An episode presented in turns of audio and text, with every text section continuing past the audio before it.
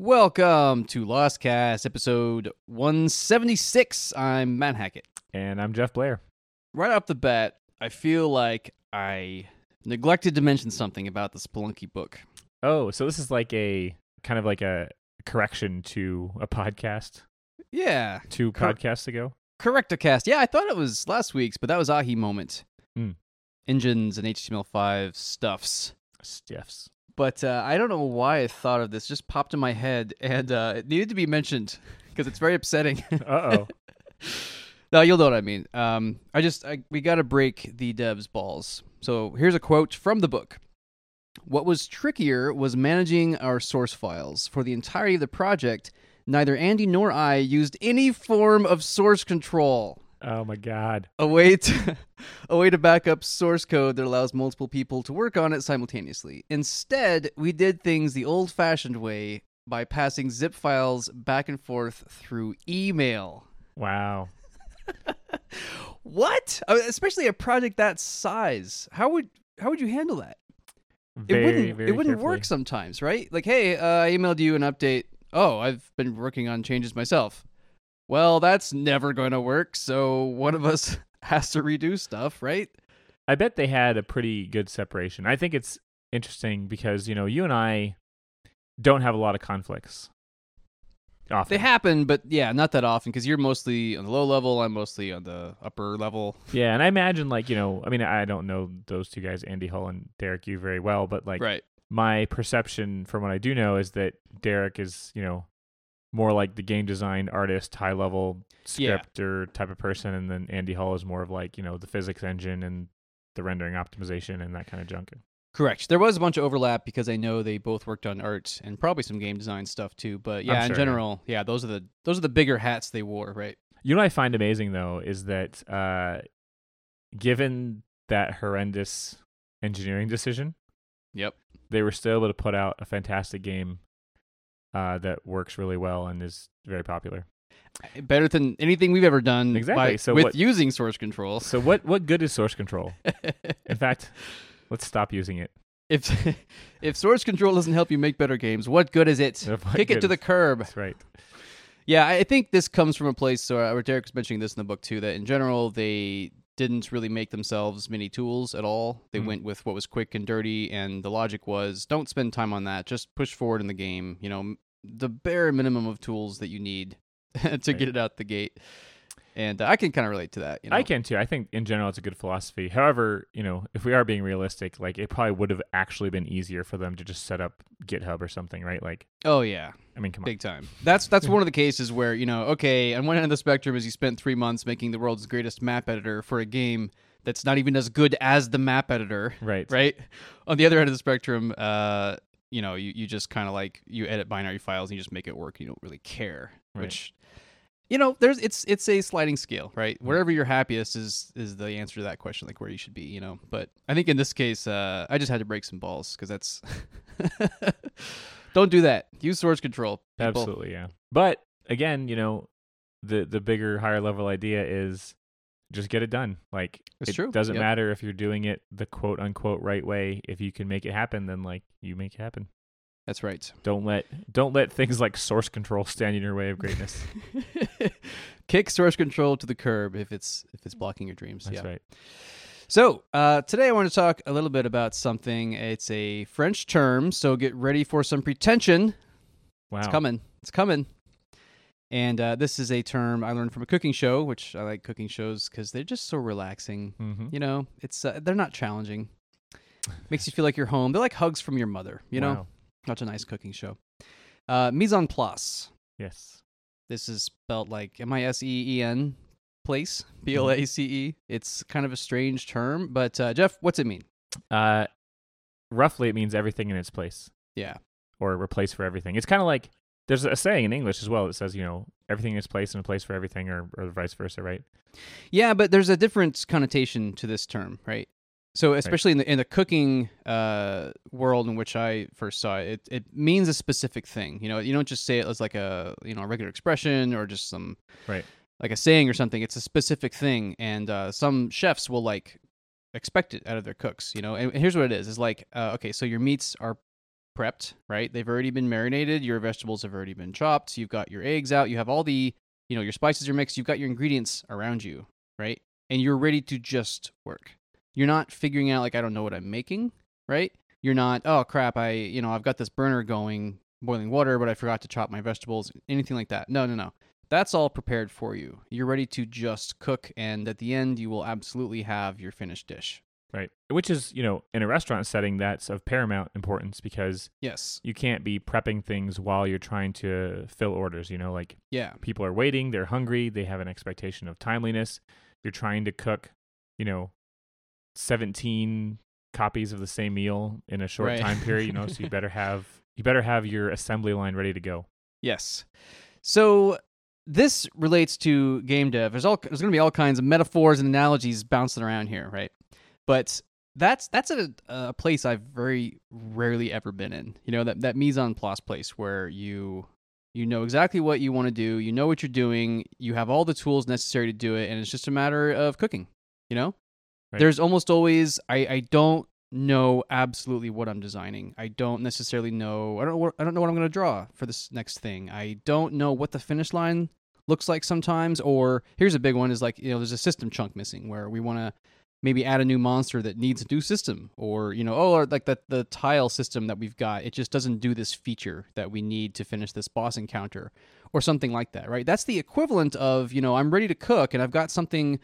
You know, on the stove already, but we don't have any beef right. right? And you've got to like, okay, quick, quick, before the stuff on the stove burns, we got to find a cow, kill it, butcher it, right? When you think about it that way, it starts to be pretty uh, jarring. It, it lets you think about how you're actually working. What what are you actually doing? Are you are you being creative? You know, are you working on your design, or are you just like Thrashing chugging around. along. yeah, right.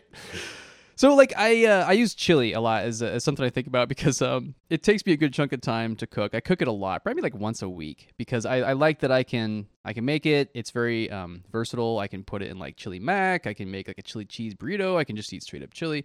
I can spend maybe you know 30 minutes to an hour one day cooking it, and I can spend the next three or four days eating it. Right? It's very efficient to me, and I also it's delicious. So I've made a lot of chili in my life, and of course, when I'm sitting there, I'm thinking about how does this how does this relate to games? Because I can't shut that part of my brain off, and I so I draw all these analogies, you know. And the way that I used to cook chili is um I would shoot from the hip a lot more, you know. I would just throw some crap in there, and I this was a big thing. I would um start cooking before I had everything prepared because I would be okay. I've got an hour right now. I'm just gonna cook, and I think that that's a way a lot of people treat game development, especially you know us indies or us hobbyists. Like we we have to jump in and be like, okay, I've only got until like it's ten right now. I've got to be in bed by midnight. I've got this two hour little bubble, you know, and you just want to push forward. You don't want to have to worry about preparation or thinking about your tools or anything like that, you know. hmm So recently with chili, I started doing this different thing where I'll think like, okay, you know, I'm probably gonna make chili tomorrow, and so I'll do the prep today. I will chop my vegetables. I'll make a little um, spice mix. You know, I'll make sure I have everything. That's a big thing. Um, I used to be in the middle of cooking something and I'd realize I'm out. Like, oh, I've got no corn. I've got no beans or something. You know? That's the worst. Yeah, you don't want to be there. You either like it sucks. You gotta go take a drive and go get some groceries, or you've got to do without. And maybe it's gross because you don't like vegetarian chili or whatever. You know, you got to deal with something that you you're throwing a curveball and you didn't want to be Yeah. a curveball, right? And man, does that make a difference? Because I thought it would be, you know, yeah, I'm sure it'll be a little nicer or something. You know, the the cook will be easier. It's a much different experience. You don't feel like you're running around like a chicken with its head cut off. You don't feel stressed. I'm not watching the clock. I'm not worried about timers going off. I'm not making mistakes and cutting my fingers while I'm quickly trying to roughly chop vegetables, you know? hmm It's an entirely different experience and I don't screw up any step, you know? Well, it's because there are fewer steps. It's like humans are bad at stuff, right? like all all things. All things. I mean, you know, to, to varying degrees, right? yeah, yeah. But like the more you're trying to do at one time, the worse you're gonna do all of those things, and the more mistakes you're Mm. likely to make. Make so like basically what you're doing, right, is you're distributing the complexity across several days, Right. uh, so that you know when it comes time to do the part that matters, right, the cooking, Yeah. that uh, you'll be able to focus on just that one aspect. Right. Yeah, and the cooking part is um is extremely important because it's it's one of the few things that's extremely time based. You know, like if you're supposed to cook the meats, you know, three minutes on each side, and you aren't paying attention, you're slicing vegetables or something, and you do six minutes on each side, it's going to be overcooked and burnt and gross. And all that prep time you did, all that work, all the buying of groceries, all the chopping of vegetables, like all that, all that work suffers because one of the core ingredients is uh, is not as good as it could be. You know, because you weren't ready. because you weren't ready exactly so i've just been thinking about that a lot and um, i really just i want to have the tool set where any reasonable game that we want to make can be cranked out very easily without having to futz too much behind the scenes you know what i mean Yeah, I think uh, this is especially true for things like game jams, right? Like, there's actually Yeah. people have written like game jam survival guides, and a lot of times you'll see them mention things like, you know, know the tools you're going to use, know how like your art pipeline is going to be. Like, there's Right. a lot of things that you can decide on and make sure are ready before you actually start writing your game jam code, right? Like, yeah you have your process ready to go, you have your stove on, you have your vegetables chopped, and uh, then you can just jump into it. And it's like I think it, it's one of those things where, like, on a bigger, longer game project, you don't think about it as much. But, you know, for a game jam, it kind of bubbles to the surface a little bit more. The fact that, like, you really need to be prepared because you don't want to be spending your time thrashing around, like, okay, I need to make a tile map. How? right yeah and let's say there was a oh this weekend there's a chili cook-off right Yes. I, I am totally prepared right now. I've almost got the recipe memorized. I, I have some ingredients that I can switch in and out depending on, you know, oh, this is what we have leftover wise, or this is the fanciest version of this that I could make, that kind of stuff, you know? Right. I know how to make my chili kind of almost in and out. So I feel like very prepared and, and ready. I, I can crank it crank it up. But in other scenarios, let's say it was like, okay, a cheesecake contest this weekend. I've never made a cheesecake. I would do so bad, but it feels like I'm prepared ish. You know, I, I've done some baking. I know how to make foods sometimes, and I'm really am interested in food. I, I think that it's fun to cook, and I, I really like eating the result and that kind of a thing. So I might be really eager, like, oh, cool, that's a that's a cheesecake bake off right across the street. I could totally participate. You know, but I'm not prepared. I'm not in a good spot for that. Right Yes. practice would be an obvious thing to do. Like okay yeah to prepare for this contest i made three cheesecakes or something. But like i really get the feeling that most people don't or maybe even can't treat game jams like that you know? Because it'll be this kind of thing where it's like you live in your life especially you know for like the hobbyist and independent area right? You're living your life you're uh, just trying to carve out time to work on your games right? And then you see oh hey ludum dare is coming up or there's this uh, you know indie speedrun whatever it is you know that there's like a 48 hour period coming up and you sometimes have to like carve out space in your life. You tell people like okay look saturday and sunday i'm unavailable all right? Don't message don't me. plan yeah don't plan anything. There's no commitments. Like i need this time to just do that. And to also be hey you should dedicate you know a day or three before that to sharpen your tools and practice and make a whole game a to b you know start to finish that kind of thing. That is too much hmm and so by the time you get to the game jam that's that's really like that is the allocated time that you've got so I don't know where I'm going with that, but I just I just think that it's um I think people on our forum and also um I was gonna mention this we have a Discord channel we've been hanging out in. I will put a link to this in the show notes. Although Discord um their links are kind of weird because they expire very quickly. They're only like 48 hours or something. Yeah. So if only for hardcore listeners who listen on the first day and you also visit the website, click on that link that you can get in. Or you know, if you want an invite and there's not an invite, just message us on Twitter. Yeah, just met. Yeah, exactly, and we'll just get you a, a fresh one, a fresh key. But uh, anyway, yeah, I, I've seen a lot of people talking recently about um, time and uh, you know the dream game, that kind of thing. You know, Yeah. and I've been thinking about that kind of stuff uh, a lot recently. I think that the mise en place thing is interesting to think about in the context of just regular game development too, because I don't know how good of a job we do at that stuff, but I feel like it kind of just it kind of starts to happen naturally as you do something a lot. Yeah, You know, you start to recognize these areas where you're like, well, I can't work on this yet because I haven't done, you know, this other task first right. like you start to know when you're not prepared and then you're able to like work on other things beforehand Right. Yeah. Yeah. So I think a lot of it really like the you know, game jams are, are kind of a very close analogy, I think. Because Right. it's like a time based thing. But a lot of times, you know, you you can just sit in your hole and make games and it doesn't matter if you're thrashing around because, you know, you, you don't necessarily have all the time in the world, but you're not on like a strict timetable. Yeah. But I do think that that it kind of hides the fact that like you might be thrashing around and being way more inefficient than like you otherwise could be, right? Especially if you're a hobbyist or something where you only got like a few hours a week to work Right. on this thing, you know, you need to make sure that those those are efficient hours.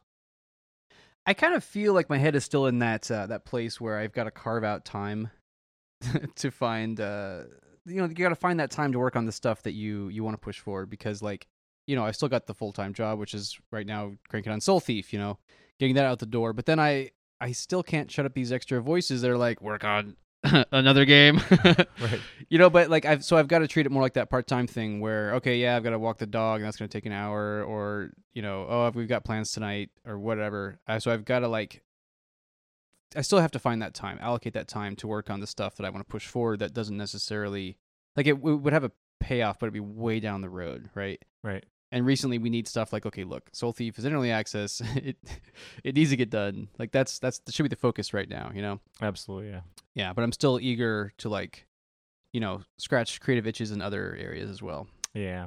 So oh, it's kind of hard. so before we move on from the the food analogies, You had a cooking thing. I had a cooking thing. This isn't really a game dev analogy.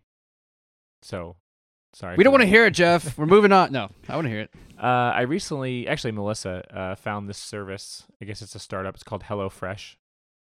I don't know if you've heard of it.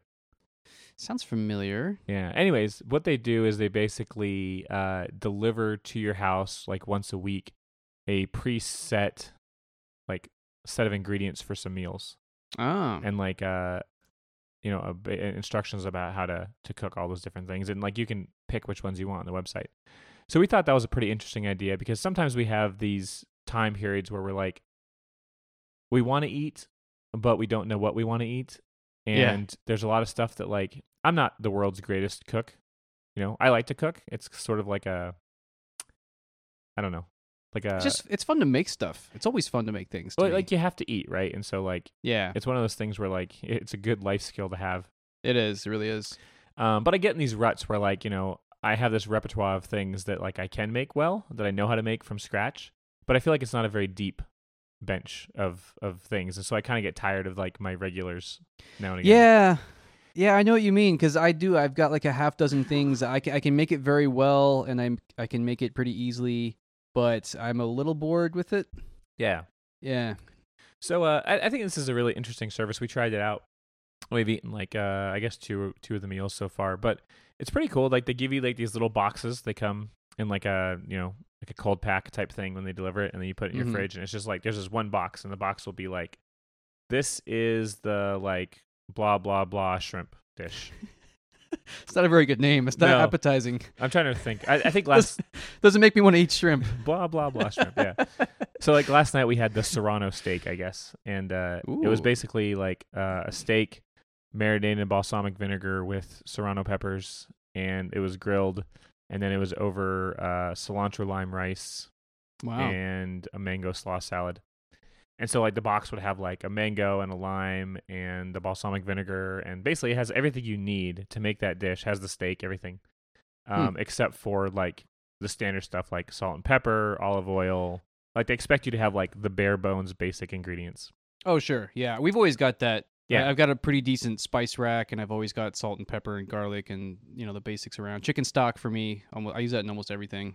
I think that they would even not require you to have things like chicken stock and uh, and garlic, right? Like anything perishable, I don't think they they really expect you to have. But Hmm, interesting. for you know certainly spices, but I mean like they uh, like they'll send you the basil if- if a uh, thing requires basil. They'll send you cilantro if it requires cilantro. So Yeah. you really you really just need to have the absolute bare minimum, which is really just salt and pepper and oil most of the time. You know, I was. Uh, I think price is always what I think of with a, a service that sounds kind of fancy with that, but I'm seeing here they're like ten bucks a meal, which is for two to four adults, which that's like five or less dollars each. It's not too bad. So I think the first time you order, it's ten bucks per meal, and then it's like twenty bucks per meal. Ah, Uh, that's how they get you. That's how they get you, yeah. So we're trying it out, and like I, I definitely notice, right, when I'm looking at this box, I'm like, okay, I could go to the store and I could buy this tomato and this mango and this blah blah blah for like you know I, I could buy all the ingredients of this box for, cheaper. for less than twenty dollars, Yeah.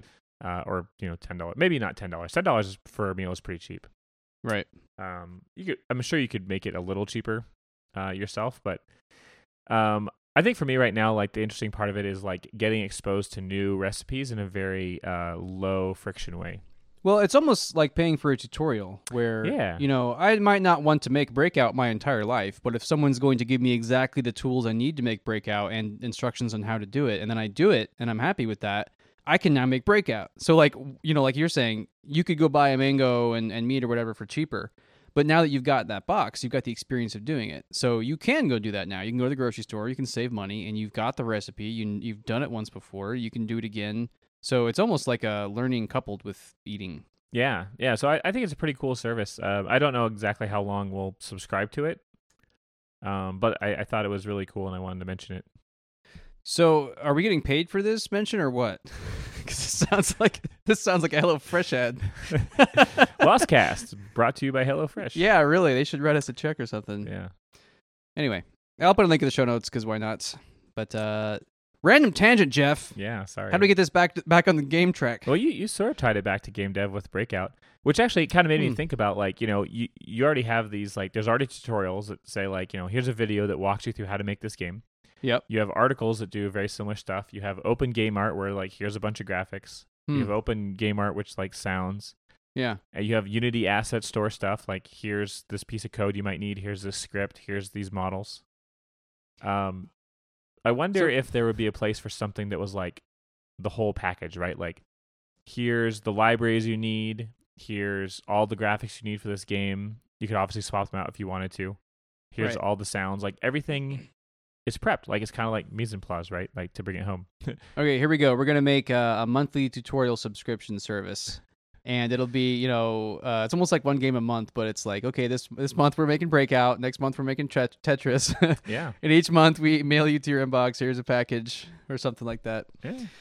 We can use that to pay the bills while we finish Soul Thief. How about that? We'll call it Hello Games. Except for there's already a Hello Games. oh, there is. No Man's Sky. Right is that called Hello Games? Well, the studio, yeah. Oh, I didn't know that. Now you do. I have heard of uh, No Man's Sky though. I'm pretty sure most people that are into games have heard of No Man's Sky. Is Sky. that the one where it's like every pixel is procedurally generated? Uh, yeah, the high level is like you exist in a universe with a multitude of planets, and each planet is procedurally generated in a way that, like, you know, makes it different from the others in terms of vegetation and plant life and, or you know, uh, animals and stuff.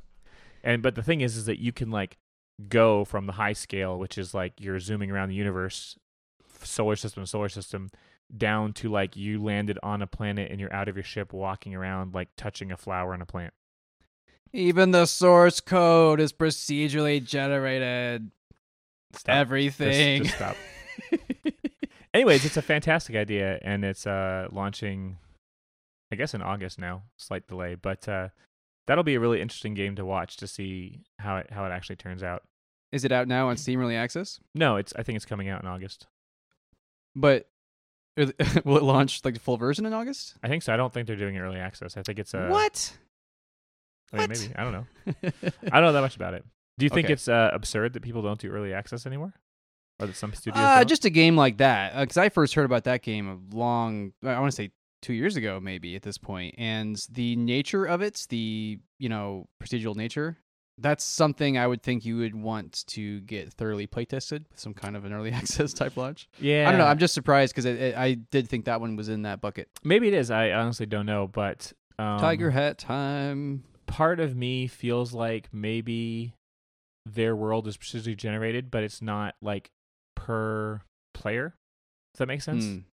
Hmm. Like it's like uh there's a procedurally generated universe of like millions and millions of planets that you can visit. And like everybody is playing in the same universe, but they all start in different places. And so like you might never even see another human being because you're like off in some like, you know, remote quadrant of the universe. Hmm, but, like, I I- want to I maybe could- never see another human being. it does sound right up your alley. Yeah. Never but like what? Uh, anyways, it, it's you know kind of fascinating because the procedural generation is not used in the same way I think that other games use it, which is like to have a uh, a different feeling, like session session to session kind of gameplay, like you know Right. Spelunky or whatever. Very interesting. So it launches June 21st in North America, and you can pre-order it for 60 bucks. And I want to know where's my check. This is now the second product, maybe the third if you count the Spelunky book. Why is no one? Why is no one paying us? Why is no one sponsoring our podcast? We need it. we advertise for so many things. Maybe we should Hey. just submit an invoice to them. Be like, hey, we mentioned uh, your product on this this podcast. We'd like to They're like Marcus spam. we'd like to uh, here's an invoice for whatever. Yeah. Yeah. On that note, I would like to thank Justin this month for becoming a patron. Yeah, Justin. because we do have some products of our own, including our Patreon, where you can support us at patreon.com slash lost decade games. Woo! Woo. All right, now here's a flawless segue from back when we were talking about tutorials and education and stuff, right? I want to talk about education a little bit. Swish. Well done. Uh, all right, I was thinking about learning recently because of we've been doing nothing but learning for the last four years. Uh, I don't know if that'll ever stop. Yeah, it doesn't. It doesn't. It feels. You ever hear like uh, okay, uh, the expression "get an education," right? I'm gonna go to school. I'm gonna graduate, and once I'm graduated, I will be educated. I am an educated man. That kind of stuff, right? It makes it sound like it is a thing, like it is just a specific goal. You know, like um, I won an award. I got educated. I'm done now. No, it doesn't really ever end. Uh, but I was thinking about it in the context of like learning about games and stuff, you know. And I was thinking about um, accessibility and luck and that kind of stuff. So let me let me mention what I'm talking about. When I was a kid, I had access to a computer. I didn't realize at the time how very lucky I was to have that access because not everybody had it, you know. No. Um, and you know, it's it's all relative because I I was friends with people who could not po- like their family could not possibly afford a computer, and I was friends with um a kid who lived in a small mansion and had several computers, so like a, the wide spectrum. But we had one, you know, and that was more than some, and I was very happy to have it. And I was thinking too about stuff like this. Um, when I was growing up, I was maybe in my young teens or something, but I had a friend who lived a short bike ride away, and he was the guy who got me into programming in the first place. His name was Jim taught me QBasic. And there was also a community college that was also a short bike ride away. And you could actually walk if you had like a half hour or something. You know, it wasn't in our backyard or anything, but it was you could get to it even as a kid, right? And a lot of stuff I think that you know, you you want to be able to get to but you can't because you're a kid and you can't drive, you know? Like for example, the college, like the actual, you know, state college that was near us. I couldn't possibly go to that. I would have to have somebody drive me and it was, you know, a little bit of a hike. Um, but anyway, this community college, my buddy and I, uh, there was one summer. Summer. Can you believe this? As kids, we took a computer programming class at the community college. Uh, you're kind of a dork. Oh yeah, huge dork. And we thought that was fun. And I get the feeling now I may have told this story before because of what's coming up, but Uh oh. uh, so we were in this programming class, and it was it was uh, QBasic again, and we knew QBasic. We were making games in Q, like stupid, crappy, crummy games in QBasic, but we were making games in QBasic. And this class was like, here's how to calculate the sum Wait, of wait. two numbers. Is this the story where you and Jim are like banging away on the keyboards, playing your game, and laughing hysterically and disrupting the entire class? There it is. Okay, maybe I don't need to finish this particular this particular slice of the overall story. Maybe it doesn't need to be repeated. Uh, but that was that was the computer programming class, and like I didn't realize at the time. It took me years later to realize what a lucky little kid I was. Yeah. I had a programming class, and yeah, at the time, I mean, I was already, I was already working so hard, and I was so passionate about programming and games and stuff that I came in very well prepared, and I got like the easiest A of my life, right? So I, I did the work up front, but a lot of people don't live near community colleges, can't possibly get an extra class, you know, like because that's not free. You know, it's it's hundreds of dollars, I imagine, to take a class at a community college. You know. Yeah. So I just feel lucky in that regard. I had uh, a QBasic programming class when I was in middle school What? for free. Are you more spoiled and privileged than me? Um, possibly. You brat. How is that possible? Middle school? How'd that happen? Uh, no, maybe it was high school. It was high school. I had a, I had a computer class in middle school where I was using HyperCard on the Mac, Wow. which is not exactly programming, but it's like you know that kind of, you know, It's- introduced me to stuff. more programming than most people ever do. Yeah. Honestly, right? And so, if you're not familiar with HyperCard, it's an old Mac application that's basically like a slideshow. an animation Yeah. slideshow. It was kind of like the Flash of its day. I I, I expect. That's fair.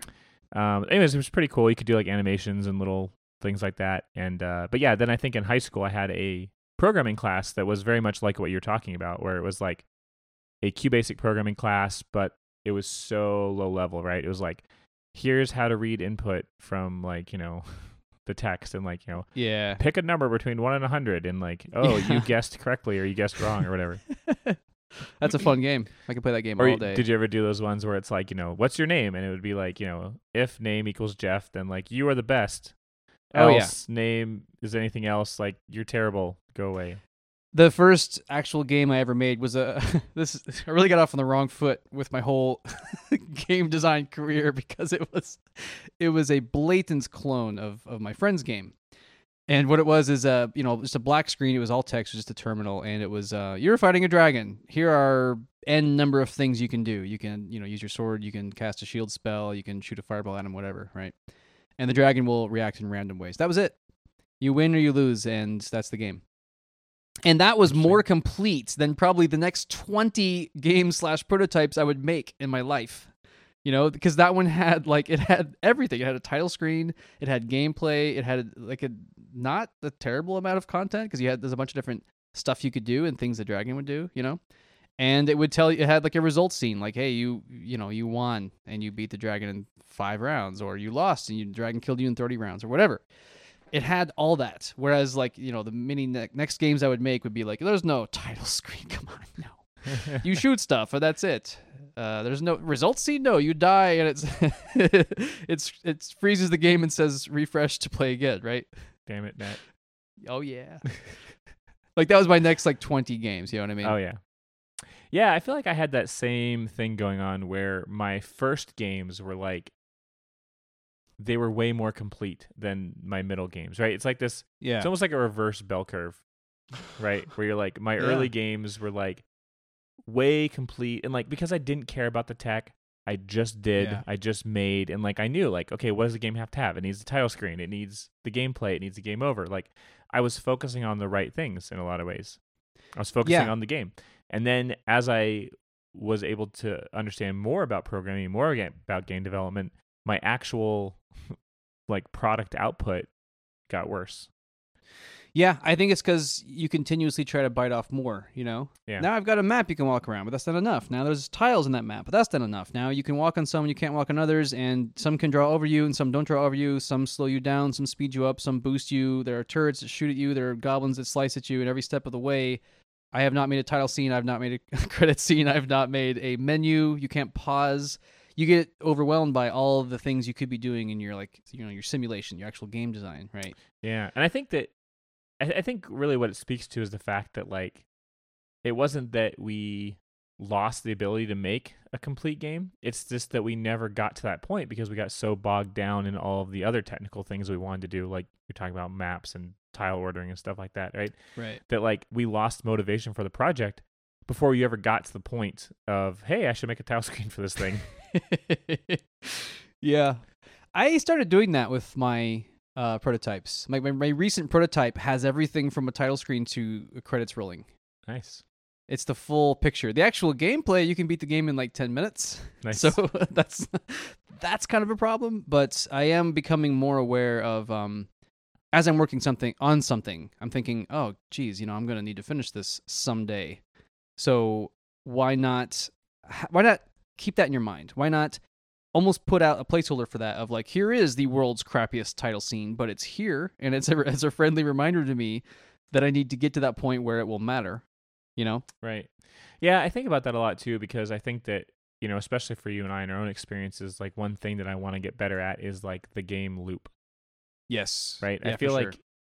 I'm definitely past the point where like making a micro simulation is is something that we've done a lot, right? Like Yeah. here, load this thing up, move around, kill some things, get some points, die or whatever maybe, but like why would you care? that's not the Why, why would yeah. you, why would you play again? What are you working towards? What progression is there? reasons? Is there is there a story? Yeah, it's always for us. It's okay. You, there's a world where you can shoot stuff and you can collect coins, and I feel like somewhere in me, that's all that I've ever needed. That's you know what I mean? Uh, like that's awesome and that's so cool and I love it, but the fact of the matter is, you know, if you're going to put that in other people's hands, they're not going to have that same love. They didn't make it. Right. You know, their fingerprints it all over it. You have to give them a reason to want to play again, a reason to play at all in the first place, even. I think it speaks to the insidious nature of what's fun to make isn't always fun to play. Yeah, and you know what I'm realizing recently too. Like, I've heard this, you know, but I, I haven't really directly. I don't know. I, I have to learn some things myself by directly experiencing it. You know, and the games that I want to make are not necessarily the games that I like to play. Right. And that's not true for everybody, for sure. I think there are some people who, you know, I'm making this game for myself because I want to play it every day for the rest of my life or something like that, you know? But for me, where my creativity pushes me is not necessarily in a game that the gamer me would be really excited to hear about and to play right now. And I think for a while I've resisted that. I've been like, uh, I mean, I really want to make that. I'm super jazzed about it, and I've got a million miles a minute about what I could do with that project. But I don't really like to play games like that, so I'm gonna put it out of my mind. And I'm starting to resist that more. I'm starting to just go with it. Like I feel inclined to make this, and so I'm going to. And I don't really care about. I- I'm trying to get this. This might be dangerous, but I feel like a little bit of it is healthy. But I'm trying to get to this point where I don't really care. Uh, almost what anybody thinks of it. It's just like what I want to make Right. you know and Yeah. that seems like selfish and kind of stupid especially if you're trying to market your game and if you like for anybody to ever buy it it seems almost foolhardy but i feel like otherwise somewhere along the road my creativity gets tripped up and choked a little bit I think the problem with this kind of scenario, right, is that the, it, it's gray, right? There's Yeah. no black and white answer where it's like, you know, you should always make the games that you want to make, and you should always make the games that people want to play, right? yeah It's not that rigid. It's more like, you know, what your goals are and what you're trying to achieve personally. Uh, Right. Whether it's like, I want to see if I can make this game, or I want to make a game for myself, or I want to make a game for my friends, or I want to make a commercial product that sells really well and yeah tons of people play it. So a lot of it really comes down to like what it is you're trying to accomplish in the first place.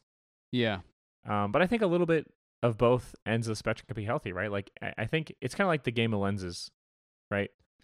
I think that you should look at it from a lot of different perspectives. the book of lenses yes The book of I lenses, will- what I say, the I'll- game of lenses, a game you're thinking of a game of thrones a right? a book of thrones uh, I'll put a link to that in the show notes. We talk about that often. Um, it's a super good book. You should check it out. And even if you don't, there's a little app, a companion app you can get on your phone, which gives you a hundred ways to look at your game in which uh, it will disappoint you. And one of those lenses is called the Lord of Bones. Does your game pass the Lord of Bones test?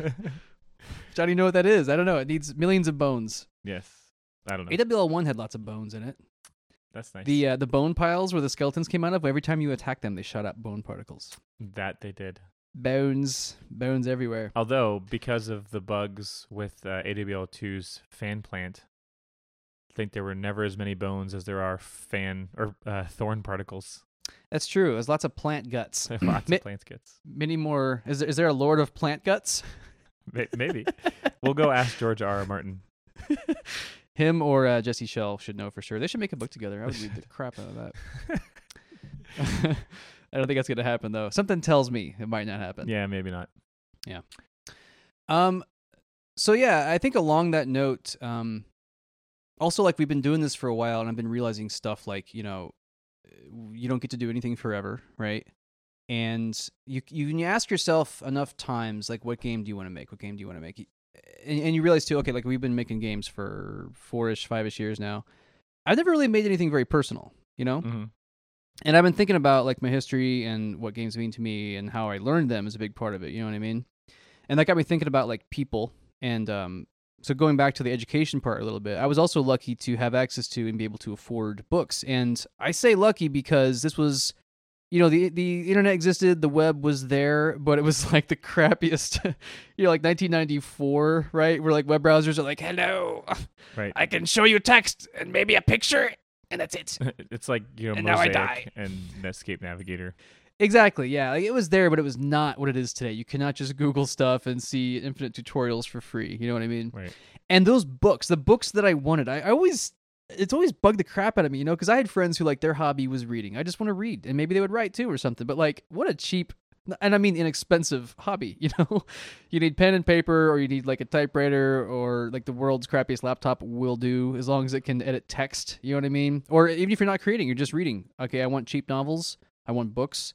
You know, like books of as as long as I've been alive, books have always been easy to get, easy to afford. The small kind. You know what I mean? Why? It's like a one or two or three hundred page book, and it's just a little novel, and it's like it doesn't matter if it's paperback or anything like that. You know? why couldn't you design uh, board games with paper and pencil? Because I love video games. Video. It's Mm. key.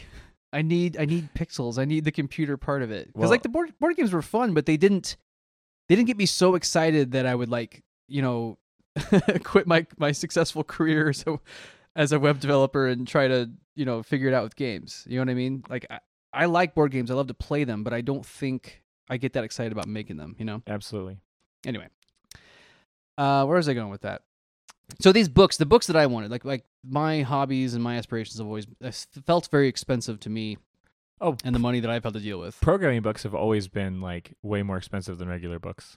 yeah they're they, they be they're huge right? They begin at like 50 bucks at least and this is back in the early 90s you know and they are giant mammoth tomes. They weigh maybe 10 pounds right? And you look at one you're like okay 50 bucks. Game programming tricks of the game gurus or you know windows game programming okay uh c++ programming for games like all this all these things. And you'd see one of them you're like okay that one you, you flip through them in the bookstore you know and you'd think okay this there's like three here I, there's no way i could ever afford more than one so i've really got to know which one i want. And i would spend i remember being a kid i would go anytime we went to the bookstore you know my family would go to other places i would go to the game programming section.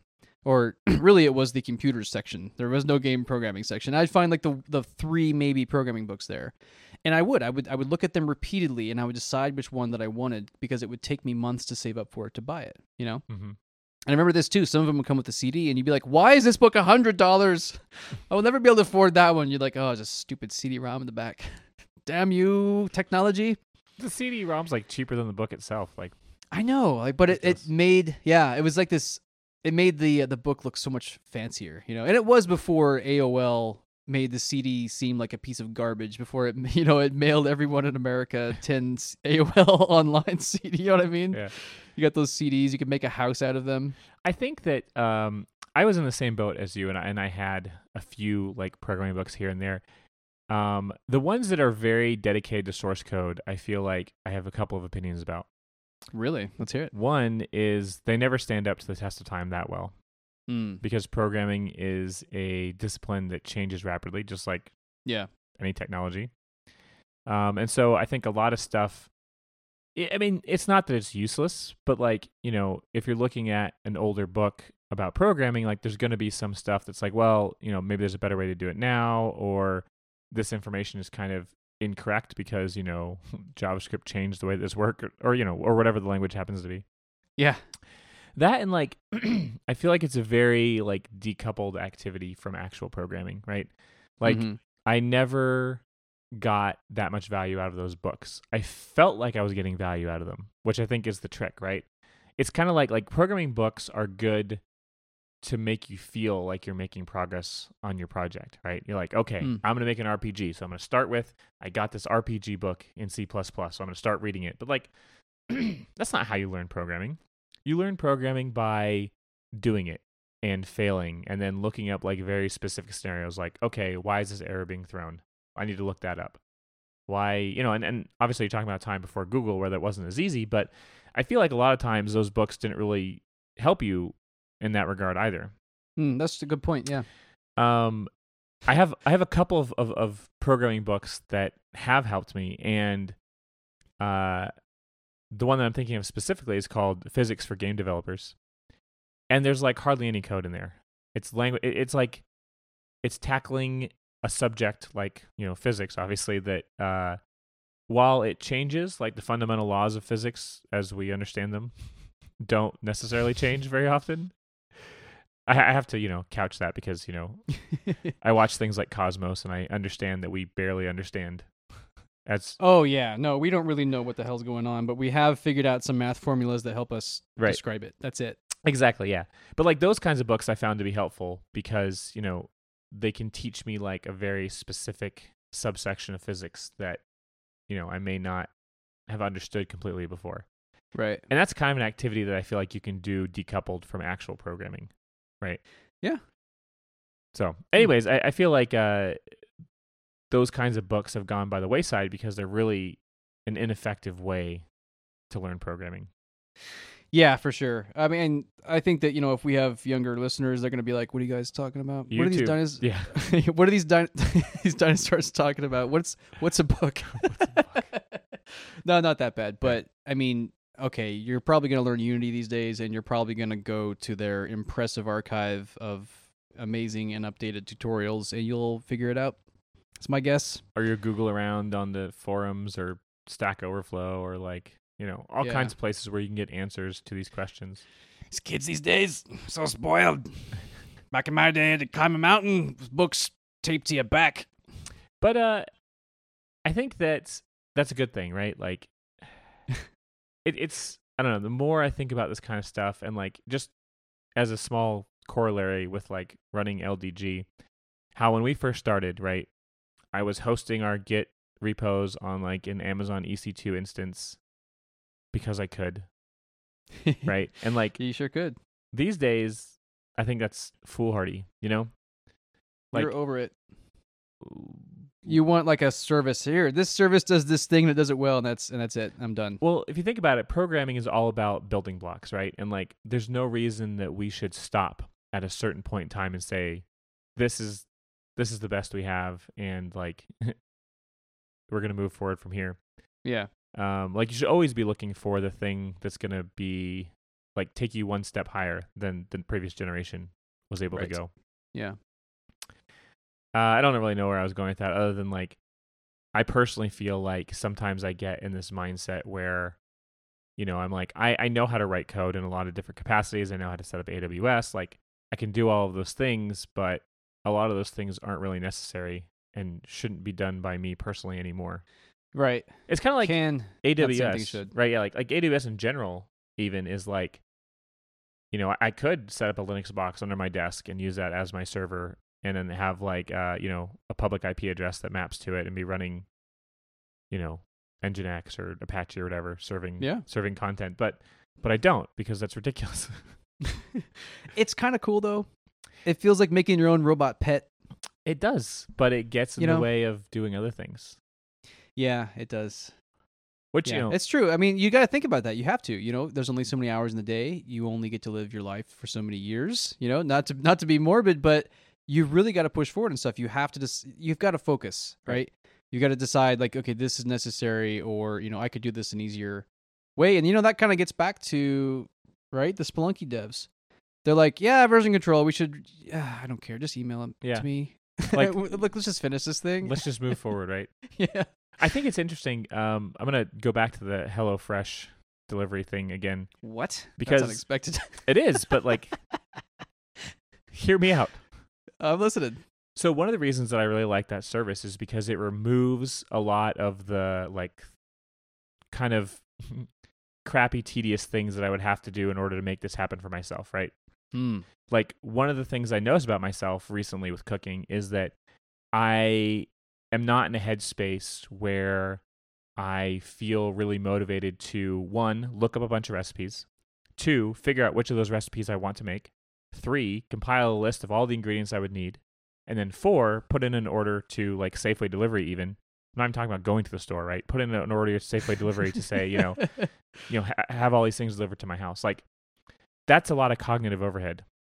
Hmm. And while I could do that myself, and it would obviously be more efficient and cheap that way, uh, what I really want right now out of life is I want to make my own food that's good and delicious and relatively healthy, uh, with as with as little amount of effort as possible, right? and so like that scenario is actually perfect for me because I'm abstracting away the parts of that scenario that I don't want to do, right? Or I don't want to reinvent essentially like right. uh and so I think the same thing is true for game development. Hmm. Like knowing what to focus on you know, while while I could spin up this server and that server, is that a good use of my time? Is that the way I want to be spending my time? Right. I mean, and uh, obviously a lot of it's like a pro and con thing, right? Because if you're it, it again it depends on your goals, right? If your goal is like I want to spend the least amount of money possible, then like that's a bad route. But Yeah. my goal right now is like I want to eat well, I want to eat a variety of things, and I want to cook at home because I like the, the act of cooking. But it's also healthier, probably. yeah, but like I don't want to scour the internet for recipes because I hate all those recipe sites.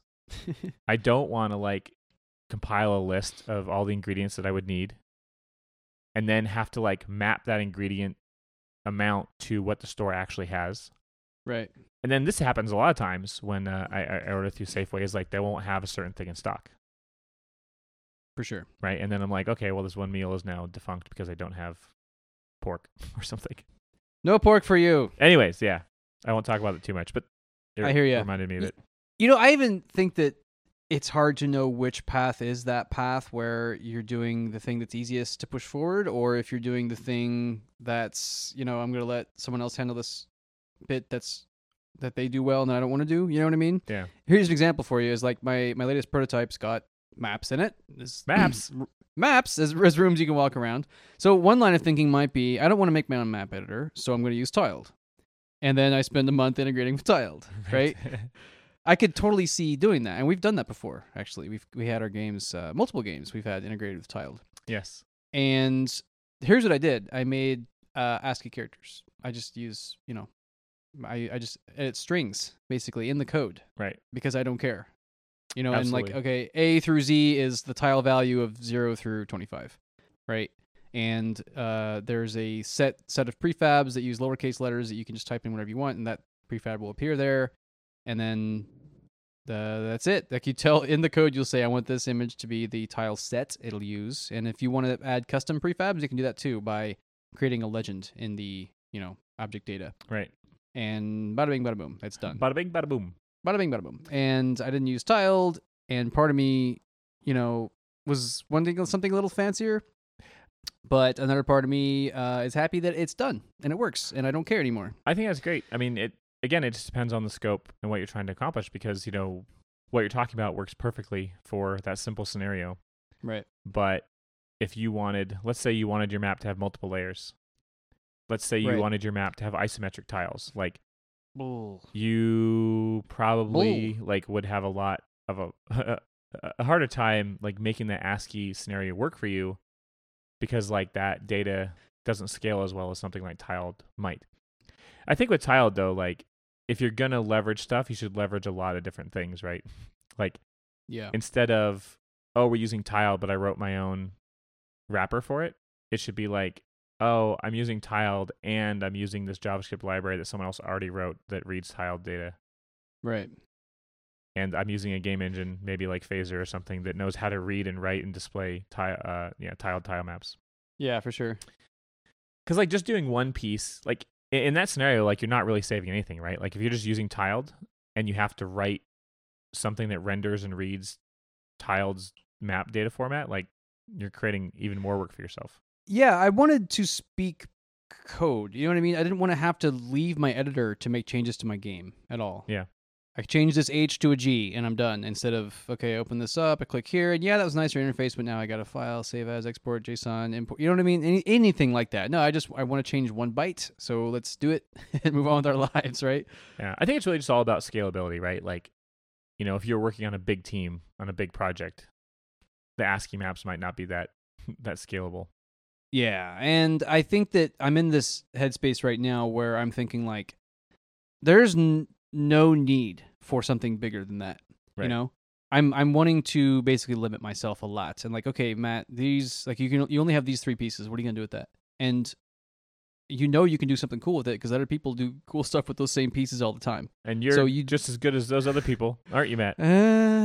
Uh, uh, uh, my confidence is uh it has ups and downs. If they can do it, that. you should be able to do it. yeah, part of me rolls up my sleeves. I'm like, yes, no one is better than me, just like I'm better than no one. We are all people that are perfectly capable. And other parts, I'm like, oh, these guys are geniuses, and I'm a stupid idiot. I'm never gonna be able to do this. No, I don't know. I mean, I think recently I just um I know I can make stuff. I can. I can make software. I can make pixels. I have a friend who makes music. I can make sound effects. I can make a game. And uh I don't know. I think that's enough sometimes. You know, I just I got to figure out the rest of it, which is how to make a good game, how to get people to know about it, that kind of stuff. Yeah. Well, I mean, you know, as we talk about on the show all the time, there's a myriad of things that go into making games, especially if you're making games for selling. Yeah, Uh, a lot of concerns that you have to think about. exactly. Exactly. Eggs, actually. Just to you know, further reinforce the cooking theme of the show. Yes, bring that back. Uh, I think last but not least, there was some Unity news. We like to keep up with that because uh, we still like Unity. Yeah. We still have we still have our finger on that pulse. So as a U- a new Unity pricing model, yeah. Yeah, it looks like they're moving more to a subscription based thing, which I kind of find sort of annoying because one of the things I loved about Unity um when we first started investigating it was that it was like, you know, 1500 bucks, which is expensive, but Right. That's like a light, you know, One time. it's a one-time fee, right? And it's like then you Yeah. own it and you can do whatever you want. There's no royalties. You know, I when we were talking about Unity like maybe a year ago or whenever it was, um, people were saying like, uh, oh, did you see like you know Unreal came out with like their thing and like they have this basically subscription model, or it was free but they take five percent of your royalties, and I'm like, Ooh. that's crazy. Like five percent versus fifteen hundred dollars up front is crazy. It doesn't make Yeah. any sense whatsoever. Yeah. It makes zero sense to me. Um, but anyways, it looks like that's kind of the direction that Unity is going to go as well. It's like what another reason that I have a very low opinion of Adobe products these days is because Ugh.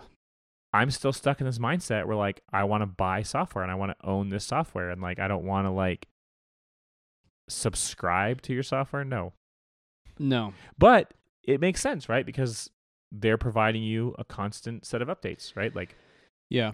why should Unity sell me something for 1500 bucks and then be on the hook to give me patches and updates for it to the end of time? I mean, that's kind of expected in a lot of ways. Yep. But why, right? Like they're providing me an ongoing service.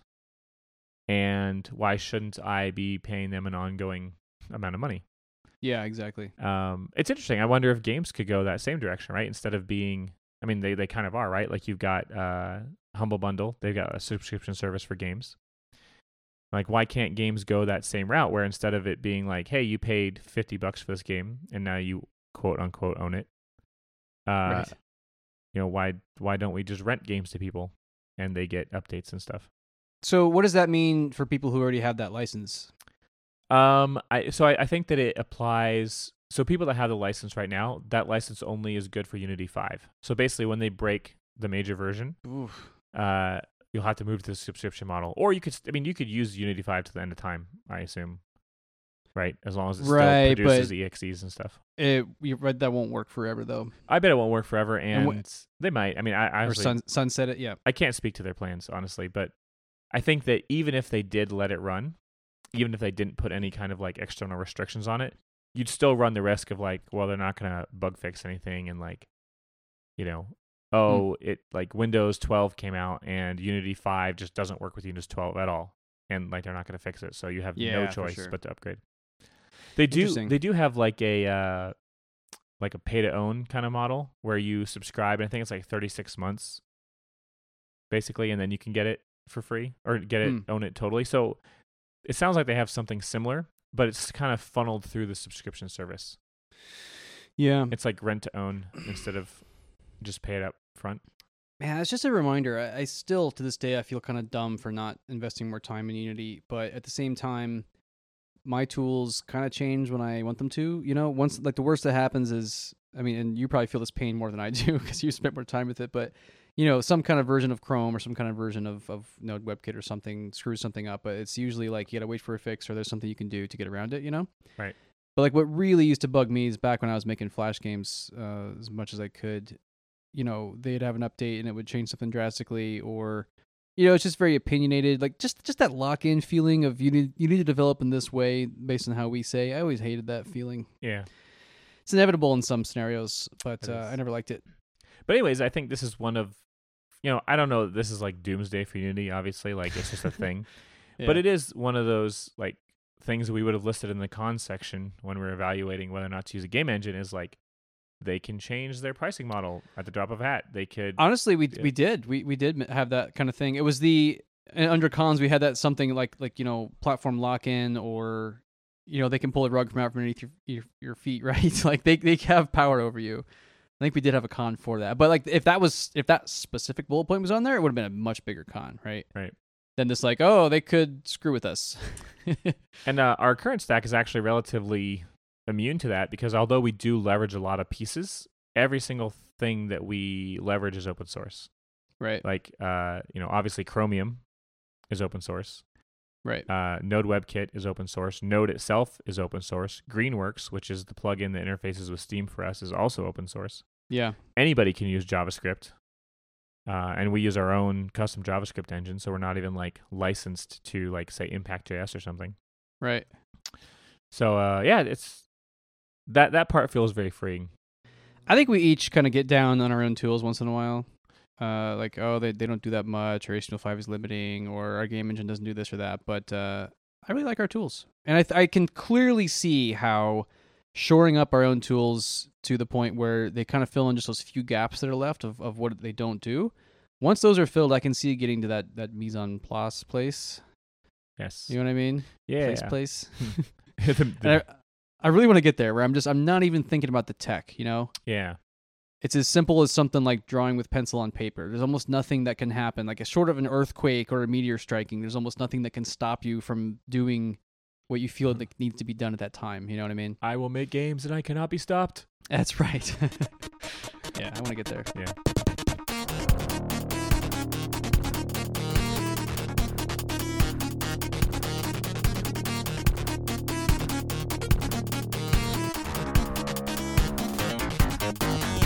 I think that's probably all we have for this week. That's it. That's it, folks. That's all she wrote. So thanks for listening as always, and uh, you know, join us on Discord or the forum, or support us on Patreon. Drip it.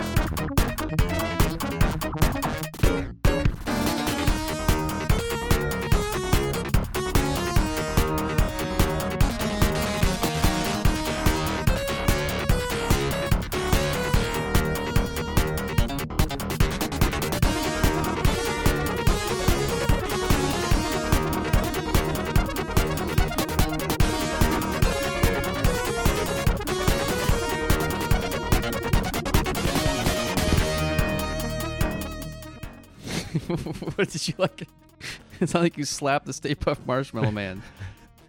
Slap. I slapped my ass. I love that you said that after I said it sounds like you slapped the Marshmallow Man because you're like, my ass is like the Marshmallow Man. Right. It's made of marshmallows.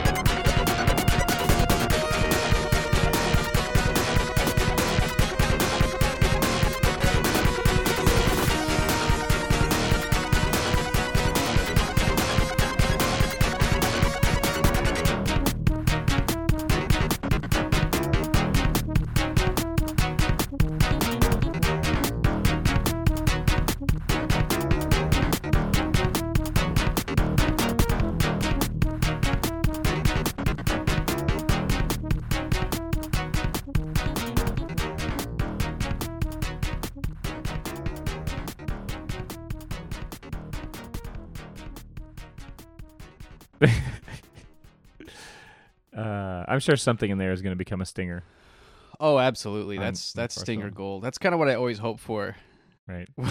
when we start recording before we start talking. Something like that with which to sting. With which to sting.